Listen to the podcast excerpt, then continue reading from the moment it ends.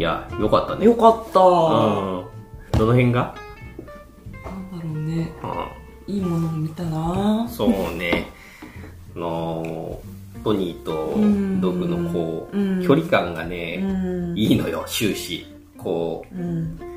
う、もっと友情でございますみたいなベタベタした物語になるのかと思ったら、うんそうじゃなかったっていうのがまずね、よかったな。うん。あと、全体的にその、人種差別はダメだよみたいな強いメッセージ性とかが込められてると思ったらそうでもないというのも非常に良い。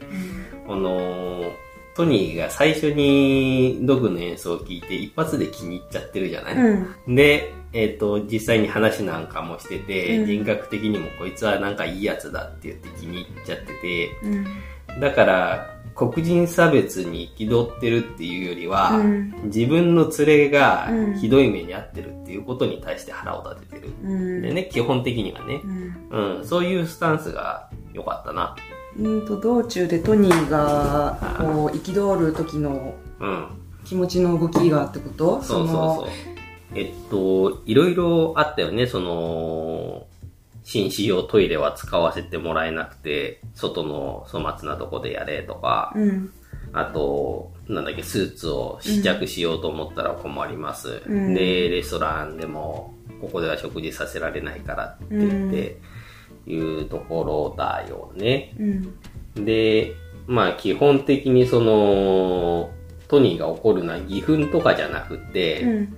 単純に俺の気に入った連れを、うんこんなないがしろに扱いやがってってみたいなところで怒ってるように俺には見えるんだよね。なんか最初の演奏を見た時点で、うん。なんかこうじゃなんかドクはこいつはすげえやつだってすげえピアノ弾くやつなんだって言ってね、うん。認めてて、んうん。リスペクトしてるし、そう、最初の手紙でも、こいつは天才だって奥さんに書いてるんですね。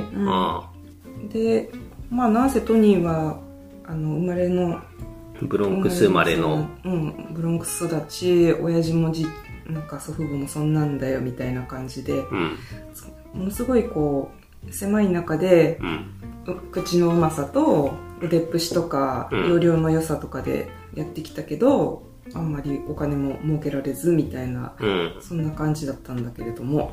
そうね、その対称性が面白いよね。その、お金持ちで額があたあって、で、品もいい。うんで、えっ、と、黒人のピアニスト。うん一方で、額もなく、それほど頭も良くなく、ただ、バウンサーとかやるぐらい腕っぷしはあって、うんで、柄は悪いとうんいうキャラクターの組み合わせだよね。よくあるデコボココンビ道中のお話だけれども、うんなんだろうな、その、組み合わせ的にすごいコメディになりそうなところなんだけども、そういう風に持っていかないよね。デコボココンビのロードムービーってコメディになりがちじゃない？いやあんまりよく知らないんだけれども。うん。もう道中さうんこう、ニューヨークから目的地までどんどん南に向かって進むに従ってさうん。たびたび起こるそうのん。人種差別の程度がさどんどんこう繰り上がっていくじゃないですか、そうね。うん、なんだけどありのままあのその地域その地域で起こってることに対して、うん。その時のトニーとドクがそれぞれその時の心境で心から動くんだよねう。うんん、それがなんかこう無理やりそのなんて言うんだろう差別はいけませんよって仕立てるんじゃなくって、うん。こういうことが起こっているっていううんエピソードがで、うん心の動きと行動がすごく納得いくというかね、行動に対してすごく腑に落ちる感じはするよね。うん、プロパガンダ味を感じないというかなっていううんそなんていう、わかるわかる。その正しさやをらせじゃないんですよそうみたいな押し付けられてる感じがしない。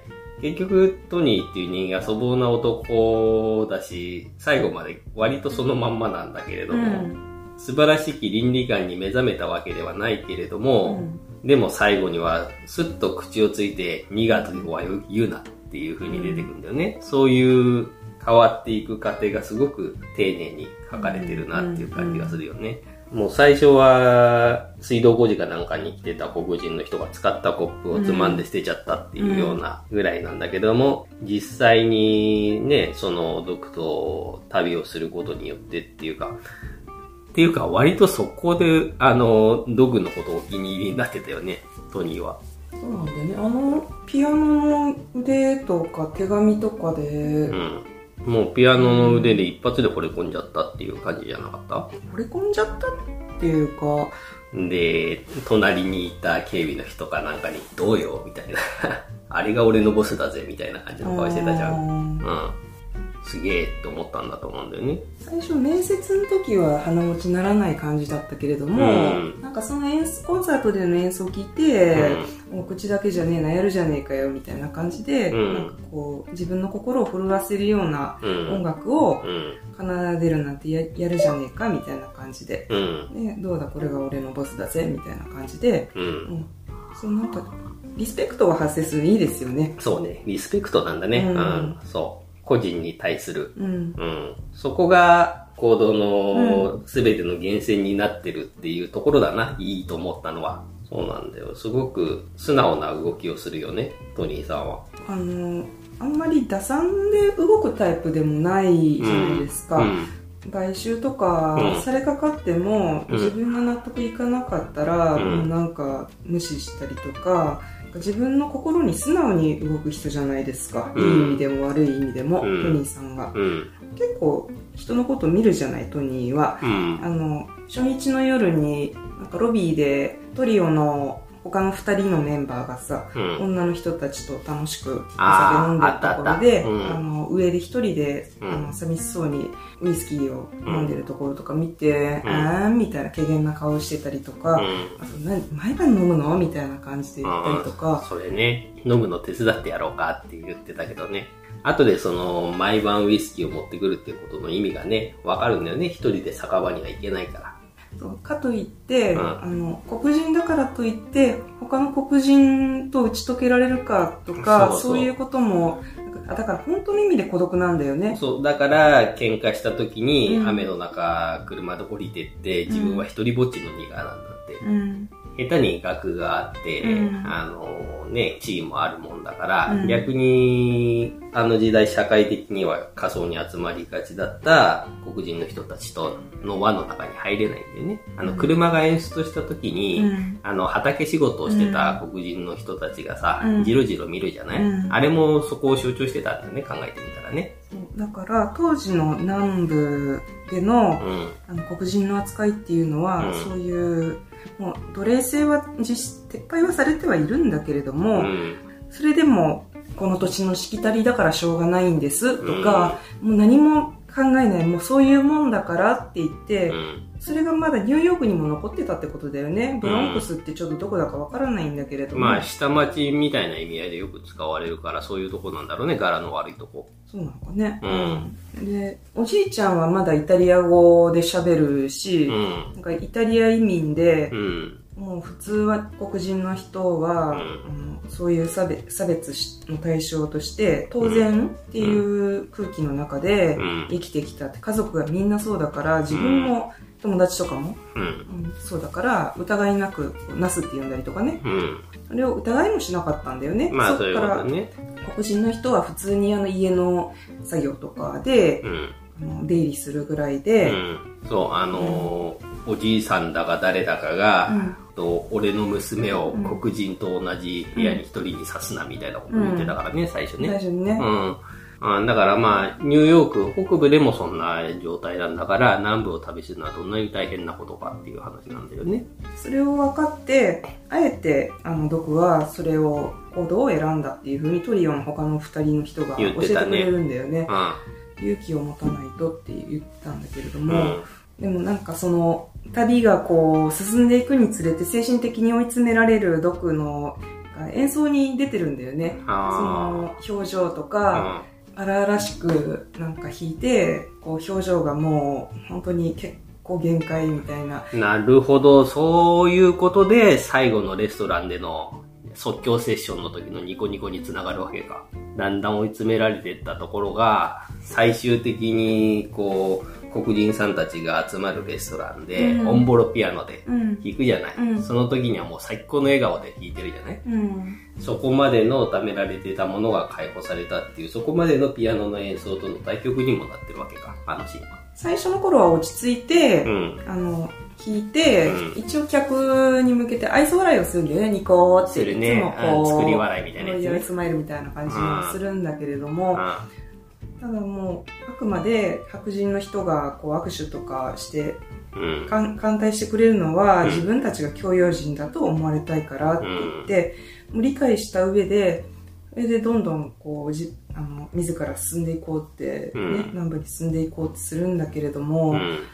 ね、あのグリーンブックに載ってた、うん。あのおすすめ宿に行ってもうん。そこは黒人の人ばっかりではあるんだけど自分が馴染めなかったりとか、そういう孤独感とかであの耐えられずに一人でバーに行ったね。りとかさう、ん。でこう警察沙汰になって捕まっちゃったりとうかん。するんだけれども、その時点でトニーに一緒にいてくれとか言えるようなそんな心の開き方もしないんだよね本当に、うんあの雨の中で叫ぶじゃんさっき言ってて君が言ってたけれども、うんあの本当に俺は城の上に住んでる、うん。一あれだよでって。うんうん。あれだよっつって、うん、なんかそそこまでその孤独さとかもう抱えて抱えてお酒を飲,、ま、飲みでもしないとうん。とても持たないような、うんあの辛いのが本当コンサートのたびにだんだんだんだんこう表情がねうん。観客席に見せないところでこうピアノに向き合ってる時はだんだんなんか悲壮になっていく感じがした私はそうなる思ったほどね。特に警察にと捕まったりとか、うんああいう結構とこっぴどい目にあった、うん。あの子とかの後はもうん。う引いた後にクーって顔してて、うん、もうなんか辛いって見てて辛いってなるんだけどあの最後オレンジなんとかってあっちのレストランだったらうん大丈夫ですよって言って、うん。行った先ではあの最初自分のあれショパンなのかね？うん。話の流れね。的には私ちょっと曲の名前わかんないんだけどクラシック自分のクラシックをぶちかまして、うん。そしたら「お前やるやないけ」ってジャズ版がこう、うんの乗り込んでくるんだようね、ん。でお音楽バトルが始まるのかなって言って、うんあれジャズってさ結構セッションやるからね。そうそう、うんあのこうじゃサックスとか吹いたら、うんお前どう合わせてくるよみたいなそういうやりとりみたいなうん。感じじゃないですか、うん。それをなんかやって、やってるうちにだんだんだんだんこう、もう場がね、全体が暖かくなる、みんなが盛り上がるような感じで、うん。で、本人ももう熱入っちゃったって後で言ってたけど、うん腰が浮いて、うん本当になんかこう観客の方を、あれがちょっとあの、作り笑いなのか心からの笑顔なのかの、それはもう心からだと思いたいよ。ううん。が出てたってなって、うんあ、楽しいって、やっとなんかこう、そう、初めてあそこで孤独じゃないっていう心からの笑いが出てると思うんだ。うん、あ、あの、その、同じ黒人の中でね、あの、その前にも、あの、トニーに対しては、時々笑うようになってて、あ、これで両方打ち解けたんだなって、俺は思ってたんだけれども、うん。うん。時々結構本気で笑うようになってきてるのね。うんうん。で、その後、レストランに入れないうんっていう話で、もう演奏はキャンセルだって言って、オレンジなんとかっていうレストランに行って、で、そこの演奏で周りの客も自分もみんなでニッコニコで、もう大盛り上がりっていうところになったじゃないですか。あれで、えっと、一人ぼっちのニガーだっていうところも、まあ一瞬では一晩ではあるけれども、解消されて、その孤独感をうん。ひとときだけでも忘れることができたと。うん。いうところだよね。で、その後、トニーを家に送って帰って、家族に会ってってくれようん。っていう時に、うん。あの、かなり微妙な顔をしてね、うん。断るんだよね。うん。あの、すごく嬉しいっていう気持ちと、うん。おそらく自分は歓迎されないだろうっていう気持ちがうん。多分ね、同居してて、そこから断って、うん。で、一回帰って、うんで、寂しい一人ぼっちの城にうん。いるんだよね。うん。うん。でもまあ最後にトニーの家に入って、うんで、家族たちは一瞬固まるんだけれども、うん。それでも温かく受け入れてくれて、うん。まあ直前でね、うん。あの、トニーがニガなんて言うなって言ったところの本気を感じてるっていうところもあったと思うんでね。うんあとは奥さんの手紙をありがとうって完全に筒抜けだったっていうところも含めて、うん、すごくいい終わり方だったと思うね。ううんん、そう、その勇気を出して、ドクがトニーの家まで来れたっていうことが、あそれは大きいよね、うん。それは大きい本当に、うん。自分で手土産のシャンパンを持ってシャンパンなのかなうんお酒を持って、あれあれこそ勇気だよね。そうそうそそうなんだ。あのあーここが本当によかったね。う。そう。あそこのシーンに至るまでに、うん。その、なんだろうね、うん。その、そこまでの旅路で本当にそういう信頼関係が築かれてたっていうところがわかるね、あそこでね。だからさ、トニーはさ、割とこう、乗り越え能力が異常に高い人だから、うん。トラブルとか起こっても、まあそその腕を買われたっていうのもあるんだけれども、うん。精神的にタフだし、ん。家族も仲間もあのいるから、うん幅が広いし、うどうにかできるって。あうん。の学はないけどん、品も悪いけど。なんだけれども、ドクは、その人との関係とかさ、トニーとの関係でもそうなんだけど、あの、ちょっとしたことでも乗り越えるのにものすごいパワーと勇気を必要とするんだよね。まあ、それは仕方ないよね。その、世の中がそういうところでもあるから。世の中もなんだけど、うんだからお兄さんがいるのに、うんあのじゅ兄貴は俺の住所を知ってるみたいな僕の住所知ってるんだみたいなう感じで言ってるのに自分からあの連絡をすることができなかったん。し。それだ、それだ。寂しい時は自分から行くんだっていう言葉が、そのトニー家に最後に行くための原動力になってる。なるほど。あ寂しかったから。あ、あ。ようやく自分の心に素直になって正直になってあ、勇気を出してあああ、めっちゃ素敵じゃないですか。ねえ。あ胸熱なシーンですねあ。そうあのその最後の勇気は一番大きな勇気だったと思うのねあ、うん。それの前に、ま、君ちょっとなんかお手洗いとか言ってたけど、うんあのでもねタクシーの中で見てた？見てた、見てうんた。あのー、あ、フライドチキン、ケンタッキーでフライドチキンなんじゃないっつって、そこ大好き。うわーって言って、バケツで買ったからお前も食えよっつって、嫌だって毛布に。グリースがつくって言ってえて、ーって言いながらも、食べたら、なんだかんだ言ってガリガリ骨まで食べてて、次の胸肉もこう、うん受け取って、ね食べてさ、あで、だからそこはちっちゃい、何、うん。まあ勇気じゃん一種の、うん。こう、えー、なんか食器ないで食べるとかないんだわないわとか言いつつこう、食べてみたら結構うまいみたいな感じ。あで、その後客人のところでなんでか知らんが、あの、一生懸命メニュー考えましたって言って、フライドチキンが山盛り出てくるんだけど、それ理由はよくわかんなかったんだけど、あでもそれも普通になんか手で食べててい、や、トニーがフライドチキン買うときに、黒人はこれ大好きだろうって言ってたから、そういう一種の差別なのか、あれ。どうなんだろうね。なんか、どっかで黒人シェフがよく作ってくれてうまかったみたいなことは言ってて。で、多分なんだけど、そんなに豪華な良い食べ物っていうわけではなくて、むしろちょっと粗末な食べ物の類なのかもしれない。ジャンクフードとしてバカにされるような感じ？だから、あの、黒人はコース料理なんて食べられないだろうっていうバカにしたあれなのかと思った。うん、ちょっとね、そういうところあるよね。だから、ううんん、あの、どくちょっと苦笑いしてた感じあるもんね。出てきた時に。まあうん。食べるけどって言って手で食べてたけうど、ん。うん。でもまあ直前でケンタッキー食ってうまかったし、まあいいかみたいな感じなのかな。ね、あれ多分、あのタ、タクシーじゃないや、あの、うん。トニーの車の中でフライドチキン食べてなかったら、うあれですわ。フライドチキンをご用意しましたのところで、私は食べないって言ってトラブってたと思うんだよん。ね。うんまあ、そうかねうん、あの、フライドチキン食べた後骨を捨てるじゃない？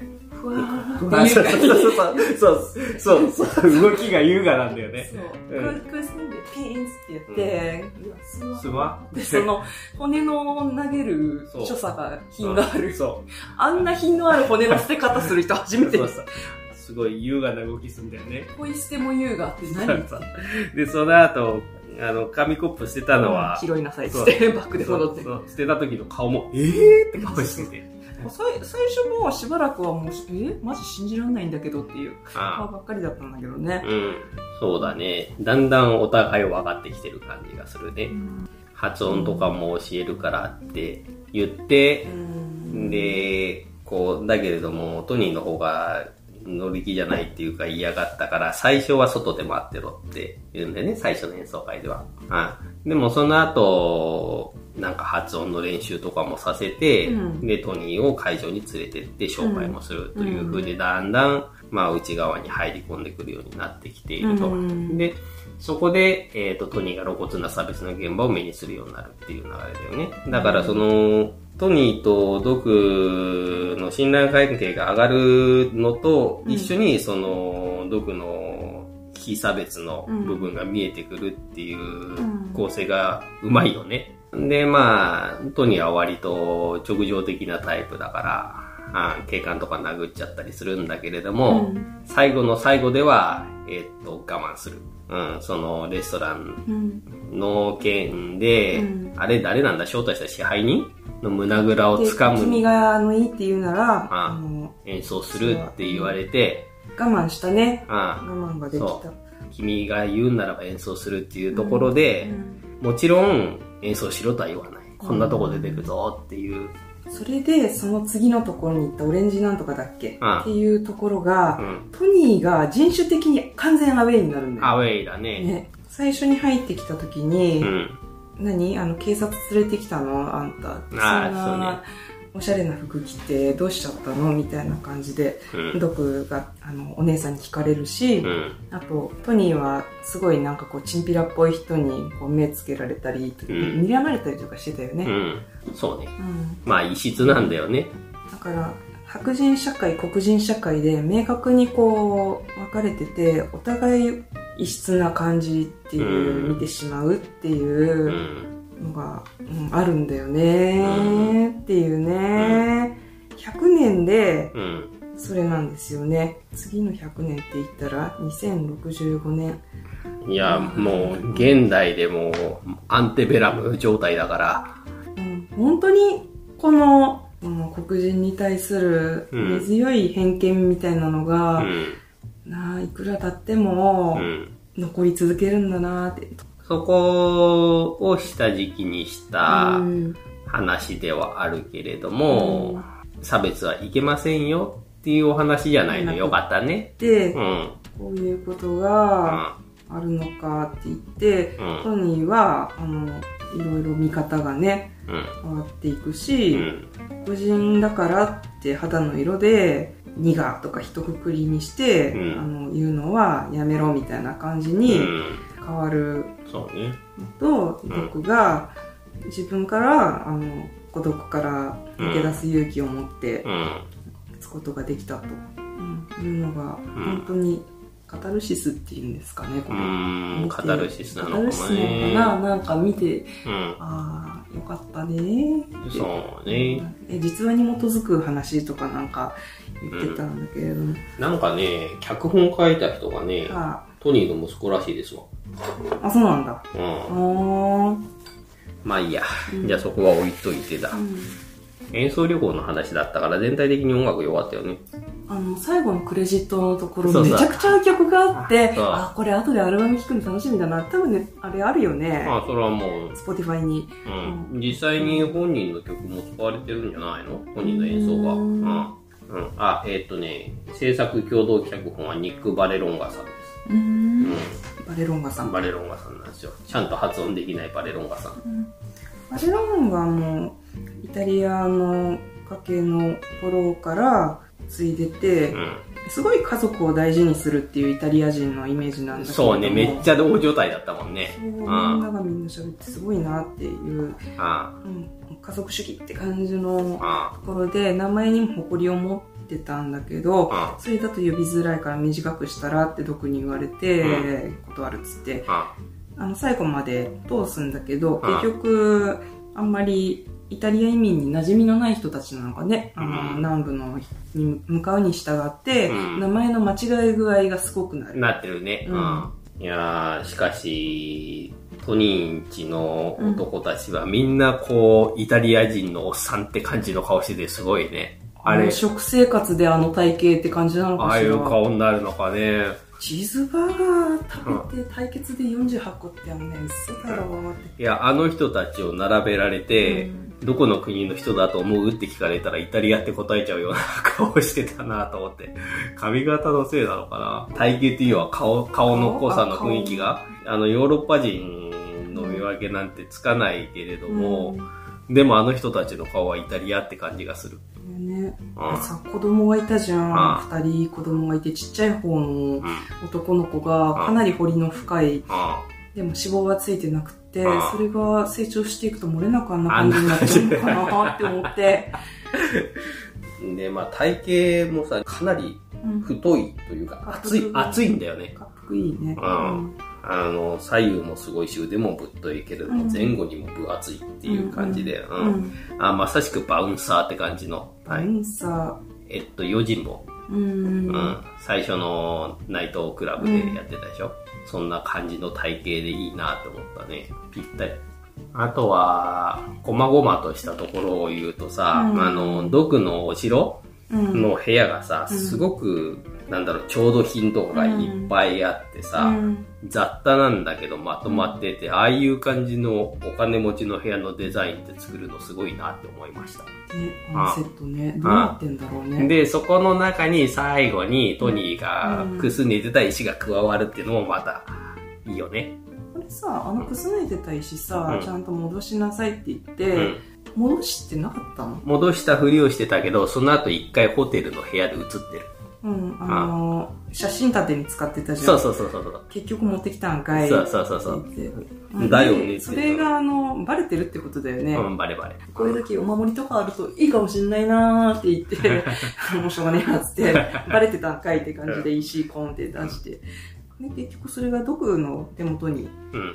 ちゃうんだね。うんでもあれがもう本当に、あんだけ豪華な調度品のある部屋で、うん。たった一人一人ぼっち、あの、トニーの家族ぐるみでクリスマスのね、騒いでる、こう、熱気のこもった部屋とは対照的にさね澄み切ったなんかシーンとした部屋でさ、うんこのお守り石をこう、こねこねして、そうだね。それ見てたら、やっぱり寂しくなっちゃったんだね。あの寂しいよね。ああと、まあ、その寂しげに一人、あの、戻るわって言ってあ、支えを断って、あのうん、ゲトっていうか自分、自宅に戻っちゃった毒を、あ、その後もトニーがすごい気がかりな感うん。じで、そうなんだよね、そうなんだよね。うん。うん。あいつって、なんか心からこう、クリスマス、自宅帰ってきたけど、あ楽しみきれないって、どうしたどうしたんだよお前っつって言われて、うんちょっとパテどこどこしないでたみたいとか言ってたんだけど、で、まあ、あの、ラストシーンに行く流れは非常に良かったね。具体的にどっからどこの範囲？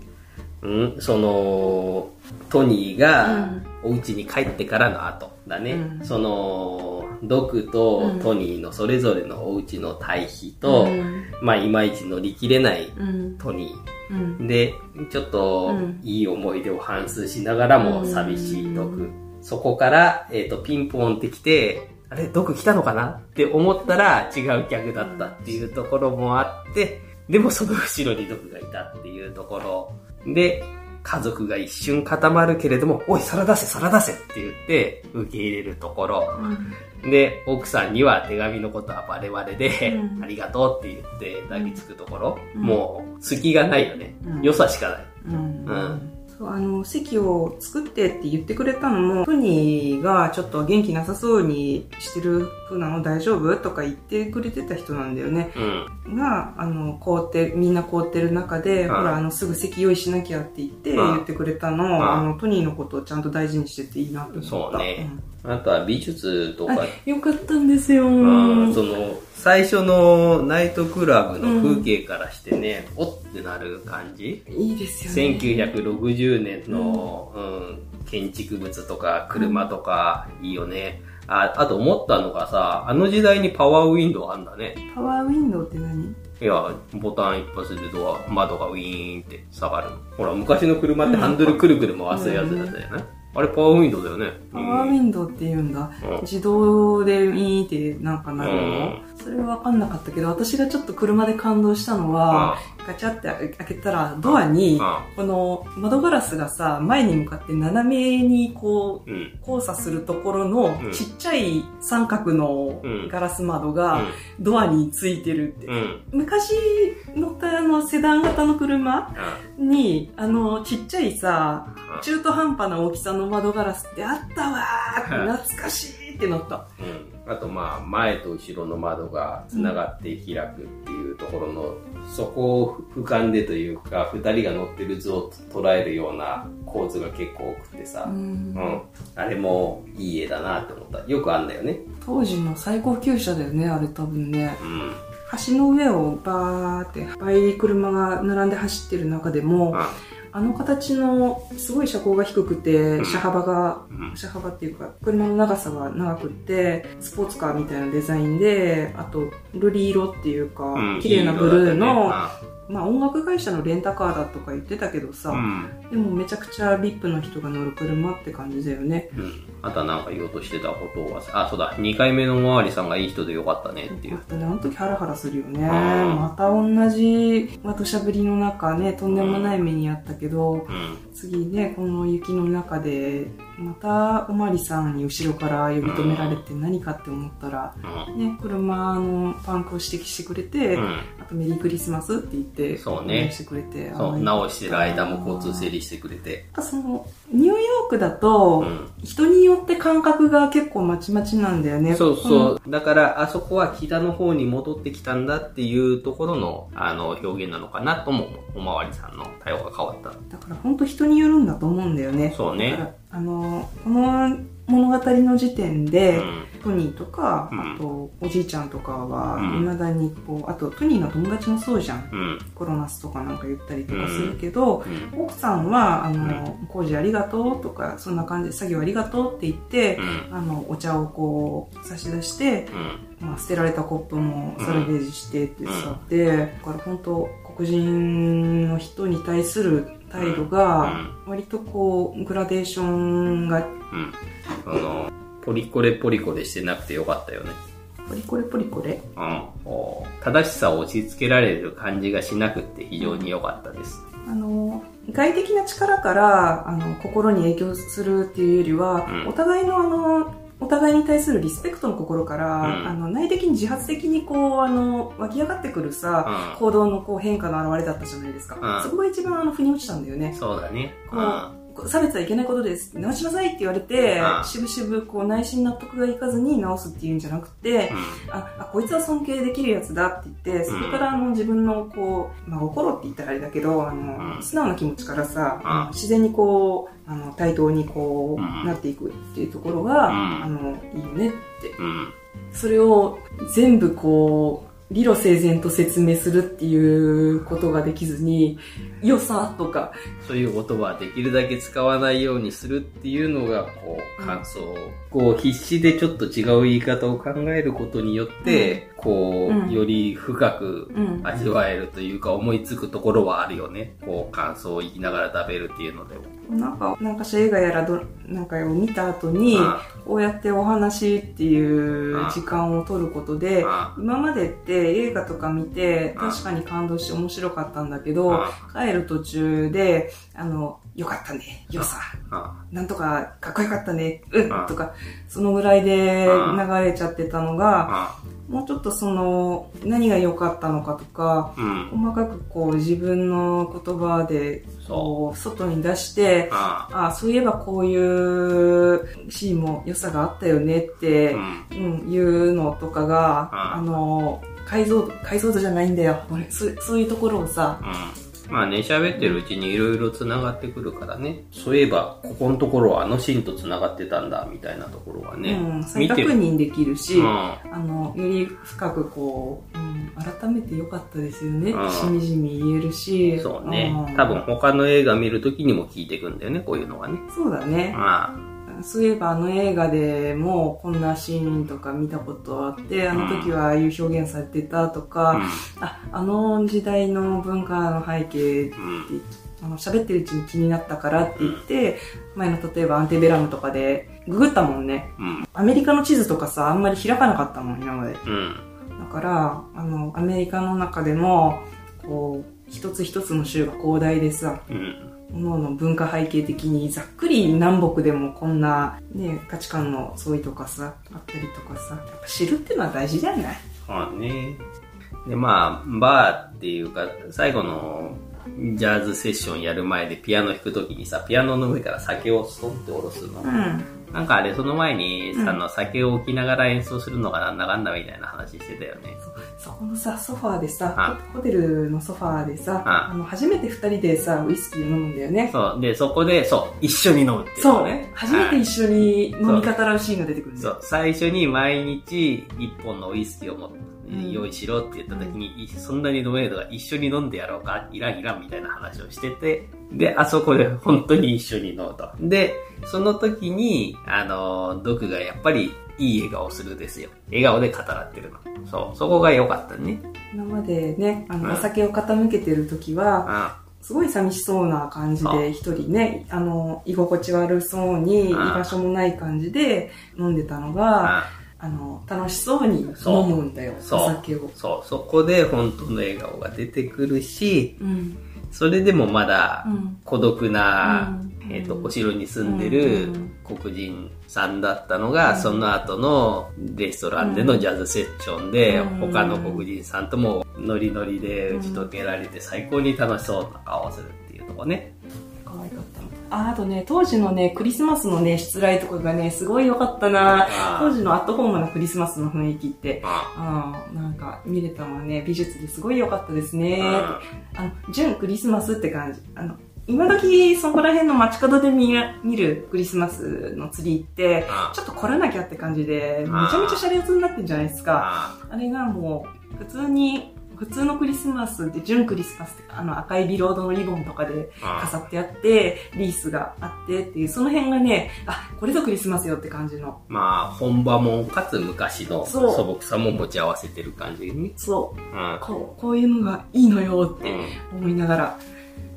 その昔の話っていうところを言うと、うんその手紙をドックが代わりにうんそらんじてるのを写してる時に、うん。